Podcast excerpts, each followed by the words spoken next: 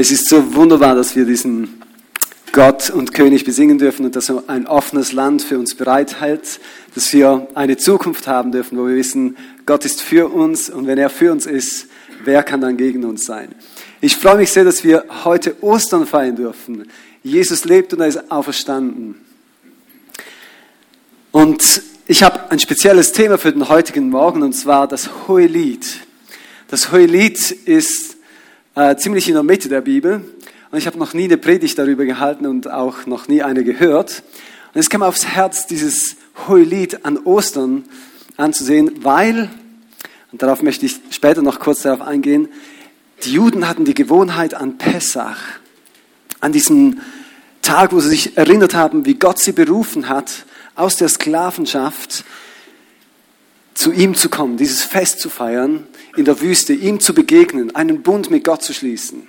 An diesem Pessach haben sie jeweils das Hohelied gelesen. Und weil heute Ostern ist oder eben Pessach, habe ich gedacht, wir sollten dieses Buch mal ansehen. Und ich ermutige euch, das mal zu Hause zu lesen. Und ich gebe euch drei Schlüssel, äh, Dinge mit auf den Weg, die euch zeigen, wie das Buch gemeint ist oder gemeint sein könnte. Ich habe im Vorfeld mit Ismail ein bisschen darüber ausgetauscht, weil es gibt so viele verschiedene Möglichkeiten, wie man dieses Buch interpretieren kann. Habe ich gesagt, ich habe mir ein schönes Ei gelegt auf Ostern, als ich dieses Thema gewählt habe, weil die einen sehen das Hohelied als poetische Form, die die Liebe zwischen Mann und Frau beschreiben und nur diese irdische Liebe in einem Idealbild beschreiben, wie es eben Gott gedacht hat, in einer Natürlichkeit, in einer Echtheit.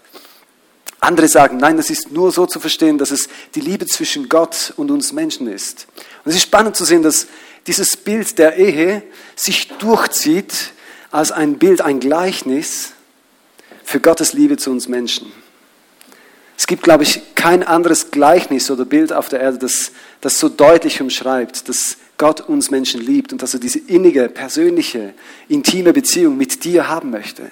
Und ich finde das allein schon eine Botschaft für sich. Stell dir vor, der Gott, der Himmel und Erde geschaffen hat, der möchte dich als Freund, als Freundin haben und mit dir diese Beziehung haben, womit ihr austauscht, redet und unterwegs ist, wie ein Mann mit seiner Frau. Wow. Ich weiß nicht, wer von euch WhatsApp hat, aber in letzter Zeit habe ich verschiedene WhatsApp gekriegt. Ich soll doch äh, bei einem Status ein Bild von mir und meiner Frau vom Hochzeitstag ähm, posten. Und einige von euch haben das gemacht. Und ich war so frei, frei und habe mir ein paar Bilder ausgesucht und habe die für euch mitgebracht. Und zum Teil sind da die Leute noch ein bisschen jünger. Jetzt mal sehen, ob das funktioniert da. Falsche Seite. Ja, voilà, da haben wir schon mal zwei frisch Verliebte. Vielleicht erkennt er die eine oder den anderen noch und sonst könnt ihr nachher fragen, wer das ist. Ganz rechts.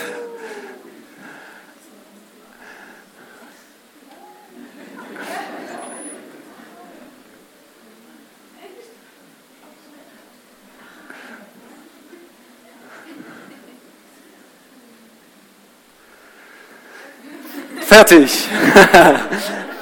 Jetzt gehen alle auf WhatsApp zu sehen, was sie noch verpasst haben, wer da sonst noch was für einen Status hat. Ich finde es so schön, dass wir diese Beziehung zwischen Mann und Frau, dass Gott sie uns geschenkt hat und dass wir das feiern dürfen. Hier nochmal der Überblick über das Neue Testament. Ähm, es gibt da Geschichtsbücher, Lehrbücher und prophetische Bücher, also eigentlich im Neuen Testament nur eins. Und im Alten Testament sieht es ein bisschen anders aus. Ups. Irgendwie funktioniert das nicht ganz so. Mal sehen, ob das dann zu schnell weg ist. Auch hier gibt es viele Geschichtsbücher, wenige Lehrbücher und ganz viele prophetische Bücher. Und es gibt fünf Bücher, die wurden jeweils an den Festen vorgelesen. Man sieht, dass das sind die violetten. Mal sehen, ob das noch eins weitergeht. Jawohl. Hier die Weisheitsbücher, die Lehrbücher des Alten Testaments. Ich habe die mal so ein bisschen als Überblick für euch mitgebracht. Da ist Hiob, er lehrt die Weisheit vom Umgang mit dem Leid. Die Psalmen, die besingen Gott, also die Weisheit, Gott zu loben und anzubeten. Die Sprüche, die haben Weisheit für den Alltag, also Ratschläge für den Alltag. Der Prediger, der setzt sich intensiv mit dem Thema auseinander, hat das Leben überhaupt einen Sinn? Und dann das Hohe Lied, die Weisheit über die Liebe und die Sehnsucht der Liebe. Es wird so schön beschrieben in diesem Hohelied, dass es ein Spannungsfeld ist. Menschen, Mann und Frau sind wie Magnete, die ziehen einander an. Und eben das Hohelied ist das Buch, das an Pessach vorgelesen wurde. Ich habe mir das dann so vorgestellt. Das Hohelied ist ja sehr ja, deutsch und deutlich, wenn es um die Liebe zwischen Mann und Frau geht. Ich habe dann gedacht, ja, soll ich da wirklich alle Stellen vorlesen, die da drin vorkommen, oder soll ich das ein bisschen zensurieren, je nachdem, wer da sitzt. Aber ich habe dann gedacht, naja, okay, ihr könnt es ja selber nachlesen und die Dinge dann äh, mit euren Kids vielleicht ein bisschen erklären, wie das gemeint ist oder so. Das überlasse ich dann euch, diese äh, Prägung der Kinder, die ich übrigens sehr, sehr wichtig finde. Jemand hat mir mal gesagt, du musst deine Kinder aufklären, bevor sie in den Kindergarten kommen. Sonst machen es die Leute im Kindergarten, die Kids. Und ich fand das einen spannenden Ansatz. Also redet früh mit euren Kindern über die Liebe und über Sexualität, dass sie verstehen, dass es ein Geschenk Gottes ist und dass er sich für die Ehe gedacht hat und dass es was Wunderbares ist. Und eine Möglichkeit ist, lest mit ihnen zusammen das Hohelied. Vielleicht heute, nur so als Gedankenanstoß. Es gibt auch andere gute Bücher, die man gebrauchen kann, die das sehr gut hilfreich darstellen. Das Hohelied ist also eigentlich, sind es Lieder, Liebeslieder, die davon zeugen, dass ein Mann total verknallt ist in eine wunderschöne Frau und umgekehrt. Und das Erste, was einem auffällt, wenn man die liest, ist, die besingen einander, die schwärmen voneinander, die sind wirklich über beide Ohren verliebt ineinander. Und es ist so ein Ausdruck von dem, dass Menschen, wenn sie verliebt sind, Dinge machen, die vielleicht rückblickend nicht ganz so vernünftig sind. Ich weiß nicht, wenn jemand das von euch schon erlebt hat, also bei uns war es so, wir haben uns ähm, kennengelernt, als ich 16 war und meine Liebste war 20. Und wir gingen dann als Gemeinde in ein, so ein Camp, in die Explo und haben da bis Abend um 10 war die Veranstaltung und wir haben dann gedacht, ja, 10, halb elf, der Abend ist noch jung, lasst uns den noch ein bisschen ausnützen. Wir haben dann mit jungen Leuten ein bisschen Lobpreis gemacht bis um 12.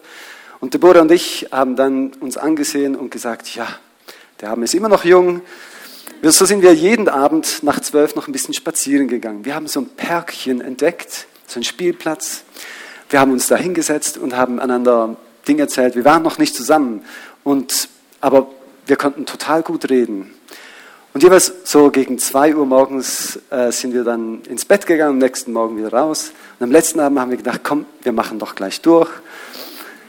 Ja, man macht Dinge, die vielleicht nicht so vernünftig sind. Aber Verliebtheit hat einen schlechteren Ruf, als es eigentlich ist. Wenn ihr schon mal zwei Verliebte gesehen haben, wie sie über ihren Schatz reden, über ihren Geliebten, dann merkt ihr, die sind so fasziniert und konzentrieren sich nur auf das Positive und auf das Gute und schwärmen davon. Man könnte meinen, es gibt keinen besseren auf der ganzen Erde. Und das ist tatsächlich auch so. Also wenn ihr mich fragt, es gibt keine bessere als Deborah. Und ich hoffe, das ist bei euch auch so. Und dieses Schwärmen über den anderen ist, glaube ich, ein extrem wichtiger Punkt. Einerseits für die Beziehung, für die Liebesbeziehung zwischen uns Menschen, zwischen Mann und Frau, aber auch in der Beziehung zu Gott. Und ich glaube, dass das Hohe Lied, das ist meine Überzeugung, beides anspricht. Es ist einerseits eine poetische Dichte über die Liebe zwischen Mann und Frau, aber gleichzeitig ist es ein Bild für die Beziehung zwischen Gott und uns Menschen. So werde ich bei all den drei Punkten auf beides eingehen. Ich glaube, wenn du die Liebesbeziehung zu deinem Partner entfachen möchtest, dann ist das Hohe Lied ein Schlüsselbuch, wo du darüber ganz praktisch Tipps bekommst, wie du diese erste Liebe, die du vielleicht von früher her noch kennst, so das Verliebtsein, wieder neu entfachen kannst. Aber es ist gleichzeitig auch ein Buch, wie du die Liebe zu Gott entfachen und anfeuern kannst. Und der erste Punkt ist Schwärme. Schwärme von Gott, schwärme von deinem Partner. Wenn du dich auf die guten Dinge, auf die Stärken konzentrierst, wenn du das aussprichst, öffentlich machst, man, öffentlicher geht es ja nicht, man kann nicht einen Liebesbrief so öffentlich machen wie das Hohelied, dann hören die Menschen das. Aber es überzeugt dich auch selbst tief, wenn du dich auf die Stärken konzentrierst, deines Partners. Und dasselbe auch in der Beziehung zu Gott. Und Gott gibt uns definitiv allen Grund dazu, von ihm zu schwärmen. Also wenn du an Ostern nicht begeistert bist von Gott, von dem, der auferstanden ist und lebt und der dein Freund ist, es gibt niemanden, der stärker ist. Niemand, der größer ist. Niemand, der mehr und tiefere Liebe für dich empfindet als dieser Gott. Und niemand, der es stärker zum Ausdruck gebracht hat. Jesus selbst hat gesagt, es gibt keine größere Liebe, als wenn man für jemanden stirbt. Und er hat es gemacht für dich und für mich. Wir können begeistert sein von ihm, können das zum Ausdruck bringen. Spannend ist aber auch, dass das Hohelied nicht nur beschreibt, dass wir Gott loben, sondern es beruht auf Gegenseitigkeit. Wir sind die Braut und Gott spricht gut über uns. Zum Beispiel, wenn wir den Korintherbrief ansehen, staune ich immer wieder, im Kapitel 6 wird dann beschrieben, was da alles so noch nicht ganz in Ordnung ist, aber von Anfang an beschreibt der Paulus diese Gemeinde als Geliebte, als Heilige, als von Gott Beschenkte mit vielen übernatürlichen Gaben. Und diese Sicht, dieses Gutreden über Menschen und über die Gemeinde, dieses Herz hat Gott auch über dir. Er spricht dir Gutes zu und er schwärmt von dir, ist begeistert von dir. Ich lese euch zwei, drei Verse vor, und zwar nicht die allzu persönlichen, ich habe da ein bisschen zensuriert, ihr könnt den Rest selber nachlesen. Zum Beispiel lese ich aus dem Kapitel 1, den Vers 15 und 16. Dort sagt zuerst die, ähm, der Mann, siehe, du bist schön, meine Freundin, siehe, du bist wunderschön, deine Augen sind wie Tauben. Und sie erwidert dann, siehe, auch du bist schön, mein Geliebter, und liebenswert. Im Kapitel 2, Vers 2 greifen sie noch ein anderes Bild auf ist übrigens sehr eine bildhafte Sprache, sehr naturverbunden, das Ganze. Und viele Vergleiche sind mit Natur beschrieben, wie die Person aussieht. Er sagt, wie eine Lilie unter Dornen, so bist du meine Freundin unter den Töchtern. Und sie sagt, wie ein Apfelbaum unter den Bäumen des Waldes ist mein Geliebter unter den Söhnen. In seinem Schatten zu sitzen gelüstet mich und seine Frucht ist meines Gaumengenuss.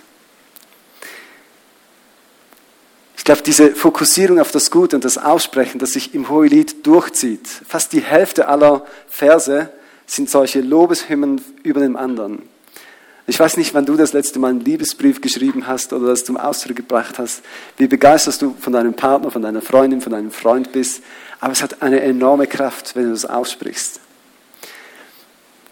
Ich mag mich gut erinnern, jeweils beim Alpha Life Fest erzähle ich ähm, die Beziehung zu Gott zu illustrieren von einem Buch. Und zwar von dem Buch Deborah, die Superfrau. Und es hat verschiedene Kapitel. Und in jedem Kapitel ist eine Fähigkeit, ein Talent von dieser Deborah, der Superfrau, beschrieben. Und zum Beispiel beim ersten Kapitel geht es darum, ihre Schönheit ihres Körpers zu beschreiben, wie wunderbar sie aussieht, was für schöne Kurven sie hat und äh, was für blaue Augen, für blonde Haare und wenn ich das als Single gelesen hätte, hätte ich vermutlich gedacht, wow, diese Frau muss ich kennenlernen. Okay. Im zweiten Kapitel ging es dann vermutlich darum, um ihre Kochkünste zu beschreiben. Und weil Liebe bekanntlich durch den Magen geht und eines meiner Hobbys Essen ist, hätte mich das Kapitel besonders angesprochen. Dann gibt es ein weiteres Kapitel, ähm, das Kapitel zum Beispiel Deborah, die sportliche Frau. Ist eher ein dünnes Kapitel. Aber es wäre zum Beispiel beschrieben gewesen, dass sie so eine super Figur hat, richtig sportlich aussieht, weil sie so aktiv den Haushalt macht, dass sie gar keinen Sport mehr nötig hat. Und so hätte es ganz viele Kapitel. Und ich könnte als Single dieses Buch lesen und sagen, wow, das wäre wirklich eine super Frau. Aber es ist ganz was anderes, wenn ich zurückblicken kann und sagen kann, ich bin 24 Jahre mit dieser super Frau verheiratet und kenne das nicht nur theoretisch, sondern habe das ganz praktisch erlebt. Und so ist die Beziehung zu Gott mit uns Menschen. Er möchte, dass wir nicht theoretisch in der Bibel lesen, wie er ist, sondern dass wir das ganz praktisch erleben. Und für mich ist diese Illustration ein gutes Bild dafür, dass wir uns überlegen können, ja, wie sieht denn dein Traummann und deine Traumfrau aus? Und wir uns auf die Stärken des anderen fokussieren und ihm das auch zusprechen. Und nicht auf Schwächen, die jeder auch hat, herumhacken. Die Verliebten machen das nicht. Die übersehen alle Schwächen großzügig. Und das finde ich wunderbar. Davon können wir uns, denke ich, eine Scheibe abschneiden. Und darum ist es auch ein kleines Plädoyer für die Verliebtheit, die ich denke, einen nicht allzu guten Ruf hat. Oft denkt man, ja, Verliebtheit, das ist so das Anfanggeplänkel, das vergeht dann. Aber wenn wir das hohe Lied lesen, es drückt davon aus, dass man bis ins hohe Alter total verliebt, verknallt, über beide Ohren sein kann und diese Liebe mit Schwärmen zum Ausdruck bringt und sagt, wow, ihr habt so keine Ahnung, wie gut Deborah ist.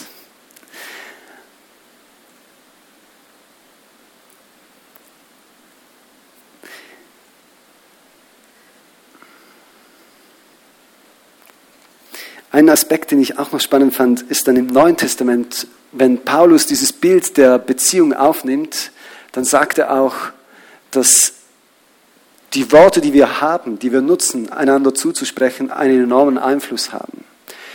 Paulus redet einerseits von der Beziehung zwischen Mann und Frau, aber gleichzeitig von der Beziehung von Christus und der Gemeinde. Und er sagt im Epheser 5, dass Gott die Gemeinde so sehr liebt, dass er nicht nur sein Leben für sie hingab, sondern dass er sie reinigt durch das Bad des Wortes, sodass sie keine Flecken und keine Runzeln mehr hat. Ich glaube, unsere Worte haben einen enormen Einfluss auf unsere Beziehung. Wenn du das Gute aussprichst über deinen Partner, dann beeinflusst ihn das und es macht ihn schöner. Vielleicht muss man den einen oder mal fragen, was ist das Geheimnis seiner Schönheit? Und ich glaube, viele würden sagen, ja, ich habe jemanden, der mir das immer wieder zuspricht, wie schön ich bin und was ich Gutes mache.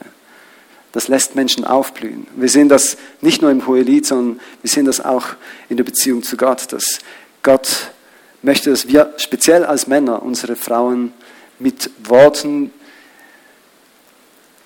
zutexten auf positive Art, die sie aufblühen lassen, die ihnen helfen, dass sie sich entfalten können, dass die Runzeln eben nicht mehr Runzeln sind, sondern geglättet sind.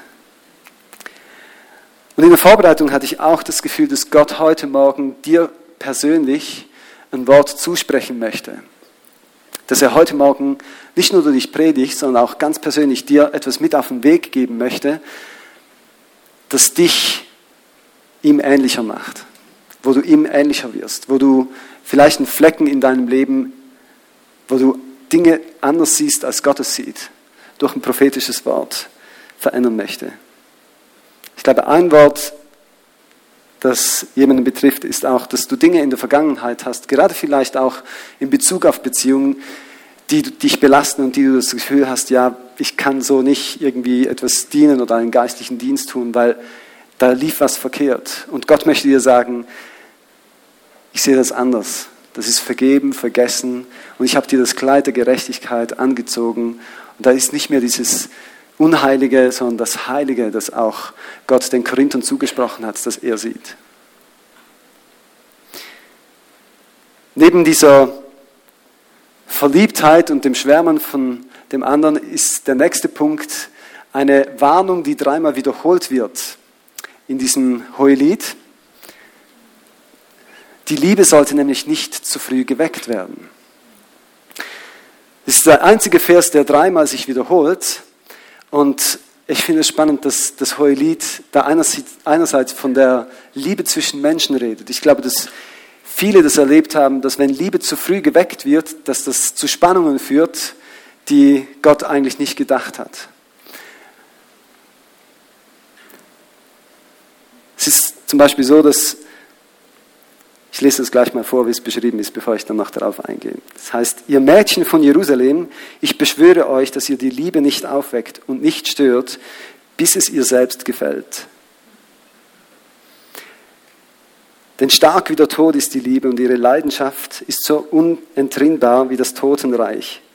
Ihre Glut lodert wie Feuer und sie ist eine Flamme des Herrn. Große Wassermassen können sie nicht auslöschen, Ströme nicht überfluten. Man kann sagen, die Liebe ist wie ein Feuer. Und mit Feuer sollte man nicht unbedingt spielen, weil man sich dann verbrennen kann. Und Gott möchte, dass die Liebe in einem geschützten Rahmen der Ehe aufblühen kann und nicht ähm, zu früh geweckt wird und Verletzungen dadurch entstehen. Ich habe noch nie jemanden gehört, der gesagt hat, ich habe mich zurückgehalten und gewartet bis zur Ehe und habe das bereut mit der Sexualität. Aber ich habe schon jenes Leute gehört, die gesagt haben, für mich war es zu früh. Ich kam zu früh in Berührung damit oder da ist zu früh etwas aufgebrochen in meinem Leben und eigentlich wäre es besser gewesen, ich hätte da ein bisschen mehr Zurückhaltung gehabt oder erlebt. Die gute Nachricht ist, auch wenn das so war, Gott kann das heilen und kann das verändern und kann das auch wieder rückgängig machen. Es gibt ein wunderbares Bild und das kommt dann auch noch äh, vor, lese ich gleich, dass wir wie eine Mauer sind, die ein Tor hat. Und Gott möchte, dass dieses Tor geschützt ist und dass es mal aufgeht für die Person, die Gott für dich gedacht hat. Und nicht aufgebrochen wird, sondern dass du freiwillig diese Tür öffnen kannst. Ich fand es darum auch spannend, das Bild, das Ju gebracht hat mit diesem Tor, das vermauert ist oder das äh, zugeschlossen ist. Und Gott klopft an und bricht nicht einfach ein. Und er möchte deine Liebe gewinnen. Und so sollte es auch sein in der Beziehung zu Menschen, dass es eine freiwillige Hingabe ist und nicht ein Aufgebrochen werden. Man sollte also zurückhaltend sein. Ich mag mich noch gut erinnern bei mir selber, ähm, als ich mit dem Thema Sexualität das erste Mal in Berührung kam, ähm, hat es mich total fasziniert. Ich habe mich da selbst weitergebildet, weil damals zumindest war das so, dass man da nicht so offenherzig darüber geredet hat. Und ich habe dann so in Lexikon nachgeschlagen und mir eine eigene Meinung gebildet. Aber ich kam früh auch in Berührung mit diesem Thema, weil wir so ein Sommercamp hatten. Und normalerweise haben wir da ähm, auch unter anderem als Mädchen und Jungs einander ein bisschen näher kennengelernt. Und diese Anziehungskraft, zwischen Jungen und Mädchen ganz praktisch erlebt. Wenn du zwei Wochen in einem Sommercamp bist, kann schon die eine oder andere Geschichte entstehen, gewisse Verliebtheit oder so. Und bei mir war das auch so. Ich mag mich gut erinnern, ich habe mich da in ein junges Mädchen verliebt. Das heißt, das erste Mal, dass ich richtig verliebt war im Kindergarten, kommt mir gerade in den Sinn. In meine Lehrerin, die war so lieb und ah. Ja, okay, aber das ist eine andere Geschichte. In diesem Sommercamp war ich also total verliebt in eine dieser jungen Damen und ich merkte, es zieht mich irgendwie wie zu ihr hin und ich möchte möglichst gut dastehen. Ich habe dann alles Mögliche gemacht, auch unmögliche Dinge, um möglichst gut bei ihr anzukommen und äh, ein bisschen, dass sie überhaupt merkt, dass ich existiere. Und irgendwann haben wir ein bisschen miteinander geredet und es kam zu einem Kuss. Was? Böser Pastor. Geht gar nicht. Aber ich merkte, bei mir hat es was ausgelöst. Und ein Jahr später war ich wieder in diesem Camp und innerlich, ich wusste nicht warum, aber es war wie die Tür von einem Kuss, ist wie aufgestoßen und ich dachte, cool wäre es, wenn ich dieses Jahr wieder einen Kuss kriege. Ich war wie abhängig davon und dachte, das, wär, das war so was Schönes das muss ich wieder erleben. Ich glaube, diese Sexualität, die Liebe, die Gott gedacht hat, ist so was Schönes. Und Gott hat diese Anziehungskraft in uns auch hineingelegt zwischen Mann und Frau. Also wenn er die nicht gemacht hätte, ich bin nicht sicher, ob dann jeweils überhaupt eine Beziehung entstehen würde, wenn das nicht wäre. Und ich habe das gemerkt, das macht was mit dir. Und es ist gut, wenn das nicht zu früh aufgestoßen wird. Also wenn du mit zwölf so eine erste Erfahrung, eine Kusserfahrung zum Beispiel machst, und dann sagst, wow, das war so schön, das muss ich wieder mal erleben, das ist vielleicht ein bisschen früh. Also bei mir war es zu früh, definitiv. Weil ich hatte dann Probleme. Jedes Jahr. Könnt ihr euch ja vorstellen. Ich erzähle euch jetzt nicht all die schlimmen Räubergeschichten, was ich angestellt habe. Ich bin Gott froh, äh, Gott sei Dank, dass mir das vergeben wurde, was ich da alles angestellt habe. Aber ich, es hat mit dem zu tun, dass da was zu früh geweckt wurde. Ich glaube, es ist sehr wichtig, dass wir auch mit unseren Kindern und ähm, mit unseren Freunden darüber reden, wenn wir merken, da läuft was. Oder dass wir präventiv mit ihnen reden, dass eben nicht was läuft, was zu früh ist. Ich finde es immer wieder spannend, wenn bei uns beim Essenstisch äh, solche Gespräche äh, laufen und wir dann über Magnetismus und Anziehungskraft reden und äh, dass es gut ist, vielleicht zu sehen, dass die Magnete nicht zu nah sind, weil es sonst Kraft braucht, die wieder auseinanderzuhalten, dass nicht zu schnell was zu eng ist. Es kann dann schon ein bisschen speziell sein, so mit dem Abendessen über solche Themen zu reden, aber es ist so wichtig, dass man das macht. So wichtig, dass man es eben auch früh macht. Und mit Kinder mit hineinnimmt und sie prägt und ihnen erklärt, was Gottes gute Gedanken sind und dass das Geschenk der Sexualität nicht in einem Kontext ausgepackt wird, wo es Gott nicht gedacht hat. Und auch in diesem Thema, wenn es dir geht wie mir, dass dieses Geschenk zu früh, dass du zu früh mit dem in Berührung gekommen bist, Gott kann das verändern und heilen.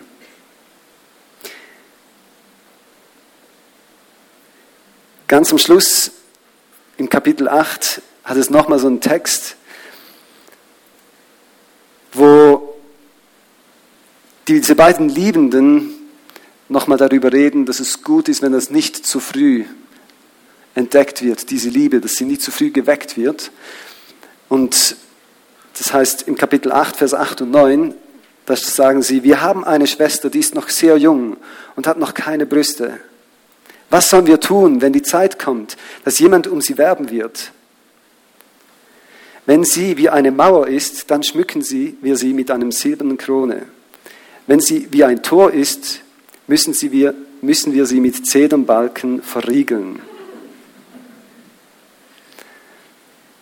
Also wenn sie offen ist wie ein Tor, wenn um sie geworben wird, und damals wurde sehr früh um eine Frau geworben, also sie konnte dann sehr jung sein, und sie war zu offen, dann sagen sie hier, dann helfen wir ihr und verriegeln ihre Mauern.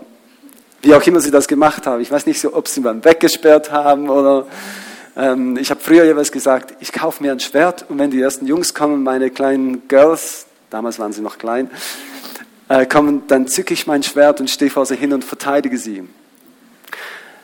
Ich glaube, es ist eine Aufgabe, die Gott uns gegeben hat, dass wir aufeinander Acht haben, dass wir einander schützen, einander helfen. Mir hat dieses Bild von dieser Mauer und diesem, diesem Tor so gut gefallen.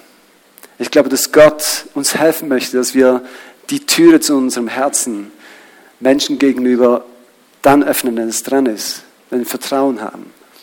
Es braucht Zeit. Und dort, wo vielleicht Türen in deinem Leben aufgebrochen wurden oder du verletzt wurdest, das ist etwas, das Gott wieder heilen kann, das Gott wieder herstellen kann, dass du von Herzen freiwillig deine Herzenstür aufmachen kannst. Ich habe mich dann gefragt, ja, hat das, diese Liebe soll nicht zu früh geweckt werden, auch eine Dimension für die Beziehung mit Gott? Eigentlich könnte man sagen, ja nein, das sollte möglichst früh, dieses Feuer der Leidenschaft für Gott sollte möglichst früh entfacht sein. Aber mir ist dann aufgefallen, auch bei Gott ist es so, er möchte nicht, dass diese Tür zu früh einfach aufgestoßen oder aufgedrängt wird. Gott ist es so wichtig, dass du dein Herz ihm freiwillig öffnest. Und er klopft an an die Tür, aber er macht sie nicht auf. Du musst sie aufmachen, wenn du das möchtest. Und wenn ich so zurücksehe und mit Menschen darüber rede, auch Menschen, die ihre Herzenstür vielleicht Gott nicht, noch nicht geöffnet haben, ist das offen Punkt, dass sie sagen, ja, ich empfinde einen gewissen Druck in diesem Thema Religion und Gott und Kirche, dass ich in die Kirche musste oder etwas tun musste. Und ich glaube, es ist sehr wichtig, dass wir Menschen helfen, dass wir diese Einladung von Gott weitergeben, begeistert von ihm schwärmen, aber sie die Entscheidung machen lassen, wann es soweit ist. Gerade auch in Bezug auf die Taufe, die nächstens ist. Wenn, wenn du sagst, ich möchte diese Entscheidung festmachen, dann mach sie von Herzen fest. Und nicht, weil Leute dich ermutigen und sagen, komm, es wäre doch langsam Zeit oder so. Es soll ein Herzensentscheid sein, den du ganz persönlich triffst. Aber wenn du ihn getroffen hast, dann mach's. Gott möchte, dass auch wir diese Freiwilligkeit haben. Und Jesus ist so schön und so cool und so anziehend und so wunderbar, es ist oft eine Frage der Zeit, bis Menschen sich freiwillig ihm öffnen und ihm hingehen, wenn sie das erkennen. Also das Erste ist, was wir aus diesem Buch lernen können, dass die Liebe für andere schwärmt, für Gott schwärmt, aber auch für den Partner schwärmt. Und das Zweite ist, dass diese Liebe nicht zu früh geweckt werden sollte, dass sie nicht aufgestoßen werden sollte, weil es so eine Kraft ist. Aber wenn sie ausgelebt wird, dann darf man sie und soll man sie von Herzen genießen. Das kommt in diesem Buch so zum Ausdruck. Und das geht auch in den letzten Punkt. Der letzte Punkt, der in, dieser, in diesem Buch des Hohelieds immer wieder ganz stark zum Ausdruck kommt, ist diese Anziehungskraft zwischen Mann und Frau, diese Sehnsucht zu verschmelzen, eine Einheit zu sein. Und auch die Sehnsucht von Gott, der sich nach uns Menschen sehnt, der möchte diese innige Beziehung mit uns haben. Und dieses Spannungsfeld wird im ganzen Buch beschrieben. Sie suchen sich, sie haben Konflikte, sie gehen wieder aufeinander zu und ähm, das ganze Spannungsspektrum von Beziehungen, das wir erleben, ist da beschrieben. Es gibt Schwierigkeiten, man versöhnt sich wieder, man möchte sich öffnen, dann ist der andere weg ähm, und das wieder aufeinander zugehen. Und es ist einerseits auch wieder die Beziehung zwischen Mann und Frau, die da beschrieben wird, aber andererseits auch die Sehnsucht zwischen Gott und uns Menschen, dass Gott sich nach uns sehnt und dass auch in uns, in unsere Herzen diese Sehnsucht nach, einer, nach einem Erfülltsein hineingelegt hat. Und diese Sehnsucht kann nur bei Gott gestillt werden. Das zieht sich durch das ganze Buch durch. Ich lese auch hier wieder zwei, drei ähm, Stellen vor, wo dieses Suchen und Finden nach Wegen zu einer Einheit zum Ausdruck kommt. Zieh mich hin zu dir, lass uns zueinander eilen. Oder mach dich auf, meine Freundin, meine Schöne, und komm. Wende dich her, mein Geliebter. Auf meinem Lager zur Nachtzeit suchte ich ihn, denn meine Seele liebt. Ich suchte ihn und ich fand ihn nicht. Und später, als ich ihn gefunden hatte, ich ergriff ihn und ließ ihn nicht mehr los. Meine Braut, du sollst kommen, du sollst herabsteigen. Mein Geliebter, komm. Öffne mir, meine Schwester, meine Freundin, meine Taube. Meine Vollkommene. Ich suchte ihn, doch ich fand ihn nicht. Ich rief ihn, doch er antwortete mir nicht. Mein Geliebter ist in seinen Garten gegangen. Dreh dich um, dreh dich um, Sulamit. Übrigens, Sulamit ist die, die in diesem ganzen Hohelied beschrieben wird, besungen wird. Und der Salomo ist der, der das Hohelied geschrieben und verfasst hat. Also es geht da um diese zwei, diesen Text. Jetzt wisst ihr auch, warum meine Tochter Sulamit heißt. Übrigens, die Bedeutung von Sulamit ist zwei Ruheorte. Das konnte ich damals gerade brauchen, war am Schluss meines Studiums, war ziemlich intensiv, so habe ich gedacht, zwei Ruheorte, das passt. Und dann zum Schluss noch, komm mein Geliebter, lass uns zum Feld hinausgehen. Wir sehen, dass die Beziehung von Anziehung lebt. Ich habe das Bild schon mal gebraucht von Magneten. Gott hat das in uns hineingelegt, dass Mann und Frau diese Anziehung haben, aber dass auch Gott und Menschen, wir sind beide magnetisch. Also wir haben diese Sehnsucht nach Gott in uns, aber Gott sehnt sich auch nach uns. Und diese Sehnsucht Gottes kommt von zuvorderst bis ganz nach hinten im ganzen Alten und Neuen Testament zum Ausdruck. Es beginnt bei Adam und Eva, wo Gott den Menschen sucht und sagt, Gott, wo bist, äh, Mensch, wo bist du? Er sucht die Menschen. Er sehnt sich nach uns. Oder auch im Neuen Testament gibt es diese Stelle, wo Jesus sagt, wie oft habe ich deine Kinder versammeln wollen, wie eine Henne ihre Küken versammelt unter ihre Flügel und ihr habt nicht gewollt. Und dann die Verheißung, die sich wie auch einen roten Faden durch das ganze Alte und Neue Testament durchzieht. Wenn ihr mich suchen werdet, werde ich mich finden lassen. Wenn ihr mich von ganzem Herzen sucht, werdet ihr mich finden. Gott möchte, dass diese Einheit zwischen ihm und uns Menschen zustande kommt. Er möchte diese Verbundenheit mit dir leben. Er möchte diese innige Beziehung, dieses Einssein mit dir leben.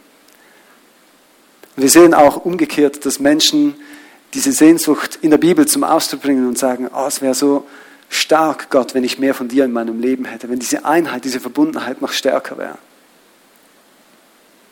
Zum Beispiel, David hat mal in einem Psalm geschrieben, ich sehne mich, ja, ich vergehe vor Sehnsucht, um die Vorhöfe des Herrn zu betreten, wo ich dem lebendigen Gott mit frohen Herzen anbeten will.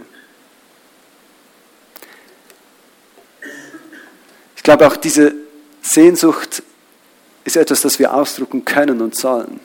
Einander gegenüber, dem Partner gegenüber, dass wir sagen, hey, ich sehne mich nach dir, nach Gemeinschaft mit dir, nach diesem Einssein, nach Geist, Seele und Leib, dass wir zusammen beten können, dass wir über alles austauschen können, dass wir keine Geheimnisse voreinander haben, sondern wirklich verbunden sind miteinander. Ich glaube, dass die Einheit, auch die körperliche Einheit, das zusammen Sex haben, diese Verbundenheit zum Ausdruck bringt und auch viel stärker ist, wenn wir gemeinsam im Gebet, also auch geistlich miteinander verbunden sind. Ich glaube auch, wie es jemand am Jugendmitarbeiter-Weekend gesagt hat, wir Christen sollten den besten Sex haben. Weil wir diese Einheit nicht nur in Bezug auf Körper, sondern auch in Bezug auf Seele und auch Geist leben und pflegen können.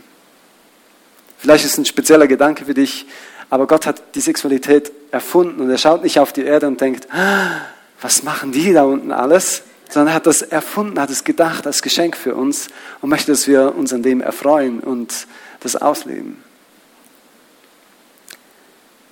Aber Gott möchte auch, dass wir die Beziehung mit ihm, dass wir auch ihm gegenüber zum Ausdruck bringen, Herr, ich möchte mit dir noch mehr verbunden sein. Ich möchte in dieser Verbundenheit mit dir leben. Ich möchte abschließen mit einem Vers in der Offenbarung, Offenbarung 22, Vers 17, wo wieder dieses Bild der Beziehung zwischen Mann und Frau gebraucht wird, um diese Sehnsucht Gottes zum Ausdruck zu bringen, aber auch die Sehnsucht von der Braut, dem Leib von Jesus, dass diese Verbundenheit, diese Innigkeit, dieses mit ihm Zusammensein zum Ausdruck bringt. Offenbarung 22, Vers 17, da heißt es, der Geist Gottes und die Braut, sie rufen, komm. Wer diesen Ruf hört, der soll ebenfalls sagen, komm. Und wer Durst hat, der komme. Und wer will, der trinke von dem Wasser des Lebens und er bekommt es umsonst. Ich finde es spannend, dass dieses Bild der Ehe sich durchzieht von Anfang bis zum Schluss der Bibel und dass es so zum Ausdruck bringt, diese Sehnsucht, dieses Rufen Gottes, dass er sagt, komm, komm zu mir. Lebt diese innige Beziehung mit mir. Und dass es nicht nur das Rufen des Geistes Gottes ist, sondern dass die Braut ebenfalls sagt, oh Gott, Heiliger Geist, komm, komm mehr in deiner Kraft. Ich weiß nicht, ob du diese Sehnsucht in deinem Leben kultivierst und sagst, Herr, danke für alles, was ich erlebt habe, aber ich möchte noch mehr von dir. Aber Gott hat noch mehr für dich auf dieser Erde. Aber wenn er dann kommt, dann sind wir vollkommen mit ihm vereint. Aber Gott hat noch so viel mehr für uns vorbereitet. Und er wünscht sich, dass wir es ihm sagen, komm noch mehr. Ich brauche mehr von dir, Heiliger Geist. Ich brauche mehr von deiner Fülle, mehr von deiner Kraft. Ich möchte dich noch mehr leben. Ich möchte eins sein mit dir, wie Jesus mit dir verbunden war. Ich möchte diese Dinge tun, die du möchtest. Ich möchte deine Worte hören und das dann tun. Ich glaube, dass heute Morgen Gott dich ganz persönlich ermutigen möchte, dir was sagen möchte, aber dich auch gebrauchen möchte, dass du anderen etwas weitergibst, dass du sie ermutigst. Eine Geschichte, die mir ähm, letzte oder vorletzte Woche begegnet ist oder die ich selbst erlebt habe, möchte ich euch noch erzählen, wo das bei mir wieder neu angefacht hat. Ich möchte in dieser Dimension leben. Es war am Alpha Life Abend und irgendwie sind wir beim Essen ähm, auf was wir so alles mit Gott erlebt haben und Geschichten gekommen. Ich habe eine Geschichte erzählt von ähm, John Wimber und der hat ein Flugzeug äh, genommen, ist wohin geflogen und unterwegs hatte diese Beziehung zu Gott einfach gesucht und gepflegt. Er hat einfach gesagt, Heiliger Geist, ich möchte für dich hier sein, ich möchte einfach gebraucht werden. Er war auf einem Flug zu einem Dienst und in diesem Flugzeug saß er und hat bei seinem Sitznachbarn plötzlich auf der Stirn das Wort Ehebruch gelesen. Und er gedacht, na, komisch, also normalerweise tätowieren sich die Leute nicht auf der Stirn und schon gar nicht sowas. Und er hat das dann zuerst ignoriert und dann später hat er irgendwie gedacht, okay, Gott, möchtest du mir was sagen? Und er hatte das Gefühl, er sollte mit diesem Mann reden. So hat er ihn eingeladen, war ein großes Flugzeug, mit an die Bar zu kommen ähm, und hat dort mit ihm geredet und hat gesagt, ähm, ich glaube an Gott und ich glaube daran, dass Gott mit mir noch heute redet und mir ist etwas in den Sinn gekommen. Und als er so mit ihm ins Gespräch war und sich noch überlegte, wie kann ich ja jetzt irgendwie auf dieses eher schwierige Thema zu sprechen kommen, kommt ihm ein Frauenname in den Sinn. Und er sagt, sagt Ihnen der Name Jane etwas? Und dieser Mann wurde ziemlich bleich, hat sich umgesehen und gefragt, äh, sind Sie irgendwie von der Polizei oder wieso wissen Sie um diesen Namen? er hat gesagt, nein, wie gesagt, ich glaube an Gott und Gott redet zu mir. Und by the way, ich habe auf der Stirne das Stichwort Ehebruch gesehen. Und hat ihm dann ausgehend von dieser eher peinlichen oder schwierigen Situation die gute Nachricht erklärt, dass Gott gekommen ist, um uns Menschen zu retten und zu lieben und uns zu vergeben. Und dass er möchte, dass wir eine gute Beziehung mit unserem Partner haben. Und hat ihn eingeladen, dieses Angebot von Jesus Christus anzunehmen, eine Beziehung mit ihm zu beginnen und sein Leben zu ordnen. Und dieser Mann hat dieses Geschenk angenommen an dieser Bar, hat sich für Jesus entschieden und sie haben dann noch ein bisschen weiter geredet und er hat ihn ermutigt, gleich zu seiner Frau, die noch in dem Sitz saß, zu gehen und es ihr zu erzählen. Einerseits, was vorgefallen war, aber auch, dass es ihm leid tut, dass er sein Leben ändern möchte. Und er ging dann zurück und hat ihm versprochen, äh, während dem an der Bar für ihn zu beten, weil es ein bisschen eine schwierige Situation war, wie ihr euch vielleicht vorstellen könnt. Und als er eine Viertelstunde später wieder zurückging, ähm, hat er die beiden im Gespräch vertieft gesehen. Nach einer Weile hat die Frau ihm zugewunken. Sie haben dann auch noch miteinander geredet und sie hat dieses Geschenk der Vergebung und der Führung Gottes in ihrem Leben ebenfalls angenommen und John Wimber konnte am Schluss seine Bibel ihnen mit auf den Weg geben, hat gesagt, sucht eine Gemeinde, wo ihr diese Beziehung zu Gott weiterpflegen könnt. Ich habe diese Geschichte beim Alpha Life Abend erzählt und es hat wie was ausgelöst, dass ich den Glauben hatte, dass Gott an diesem Abend prophetisch Dinge wirken möchte. Und es war spannend an diesem Abend überall zu sehen, wo Gott übernatürlich Worte hineingelegt hat und man spürte oder ich wusste zum Teil, das ist nicht einfach nur ein Wort, sondern das ist was, was Gott durch mich oder durch andere anderen zuspricht. Und es flossen ziemlich viel Tränen, aber es war ein super Abend. Ich habe gesagt, boah, mehr von dem, mehr von dir, Gott. Ich wünsche mir so viel mehr von dem, nicht nur an ein, einem Abend, sondern durchdringe unseren Alltag mit deiner Kraft, mit deiner Gegenwart. Ich glaube, es startet mit dieser Sehnsucht, die Gott so oder so auf dem Herzen hat. Er möchte diese innige Beziehung mit dir leben. Wie es Elisabeth gesagt hat, die Kraft lebt in dir, er ist da, aber dass sie fließt, hat mit dieser Sehnsucht zu tun, dass wir sagen, Herr, komm, Heiliger Geist, komm. Wir wollen jetzt einfach eine Zeit haben, wo wir Gott sagen, wir lieben dich, du bist der Beste, wir werden das auch in den Liedern besingen, wir können schwärmen von Gott. Und es ist etwas, das nicht aufgestoßen wird, sondern das du freiwillig sagen kannst. Und vielleicht ist auch jemand hier, der sagt, ich habe diese Entscheidung so noch nicht gefällt, wirklich, dass ich Gott meine Herzenstür geöffnet habe. Dann kannst du sagen, Gott, wenn du es möchtest, komm in mein Leben, verändere mich, heile mich, vergib mir und führe mich. Und vielleicht ist deine Sehnsucht aufgewachsen, dass du sagst, Herr, ich möchte mehr von dir. Ich möchte diese Innigkeit, diese Verbundenheit, diese Einheit mit dir leben, diese Freude an dir und das auch weitergeben. Dann sag einfach, Heiliger Geist, komm. Komm noch mehr in mein Leben. Fühl mich noch mehr. Tauch mich tiefer ein in diese übernatürliche Dimension. Und ich lade euch ein, auch einfach euch von Gott gebrauchen zu lassen. Ich glaube, das wie ich schon angetönt habe, dass Gott dich persönlich auch ermutigen möchte. Wenn du irgendetwas bekommst, das für alle ist, komm nach vorne. Und vielleicht kommt es ja auch in den Sinn, für wen es sein könnte, dann geh auf die Person zu. Und wenn du sagst, ich bin hier und möchte einfach von Gott ermutigt werden, dann komm auch nach vorne, lass für dich beten und ähm, wenn die Person, die für dich betet, etwas empfängt, sagt es einander. Ich glaube, dass Gott heute auch Gott prophetisch vieles weitergeben möchte. Und Vater im Himmel, ich danke dir so viel mal für dieses wunderbare Hohelied, für diese Fülle, die da drin steckt. Ich bitte dich, dass du uns da weiterführst, dass du, wenn wir das lesen, unsere Beziehung zu unserem Partner vertiefst, aber auch vor allem die Beziehung zu dir. Und ich danke dir vielmal, dass du ja dieses Buch geschenkt hast, dass wir diese ganz natürliche und trotzdem so innige und übernatürliche Liebe zwischen Mann und Frau, aber auch zwischen dir einfach noch tiefer erleben und erfahren dürfen. Und Heiliger Geist, ich bitte dich für mich, aber auch für uns als Gemeinde, dass wir in dieser Liebe einfach wieder weiter wachsen dürfen. Ich lade dich ein, Heiliger Geist, komm du. Ich sehne mich ganz persönlich nach mehr von dir, aber ich sehne mich auch für uns alle, dass du noch mehr Raum einnehmen kannst. Und ich danke dir für alles, was du schon getan hast. Aber ich danke dir auch, dass du noch vieles Gutes für uns vorbereitet hast. Komm mit deiner Kraft, erfülle uns mit deiner Liebe. Ich danke dir so von Herzen für dieses Vorrecht, dass wir so eine innige persönliche Beziehung zu dir haben dürfen. Und danke, dass du jetzt auch gerade das Prophetische einfach freisetzt, dass wir von dir empfangen dürfen für uns persönlich, aber auch für andere. Im wunderbaren Namen von Jesus bete ich das. Amen.